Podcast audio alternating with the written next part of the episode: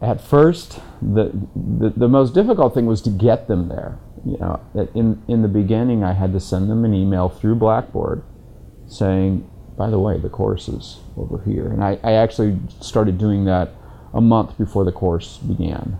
But I had some late registers and I'd have to get them over there. Um, that was really the, the most difficult thing. Once they got on Canvas, no one expressed difficulty with the interface, no one expressed difficulty with any aspect of Canvas.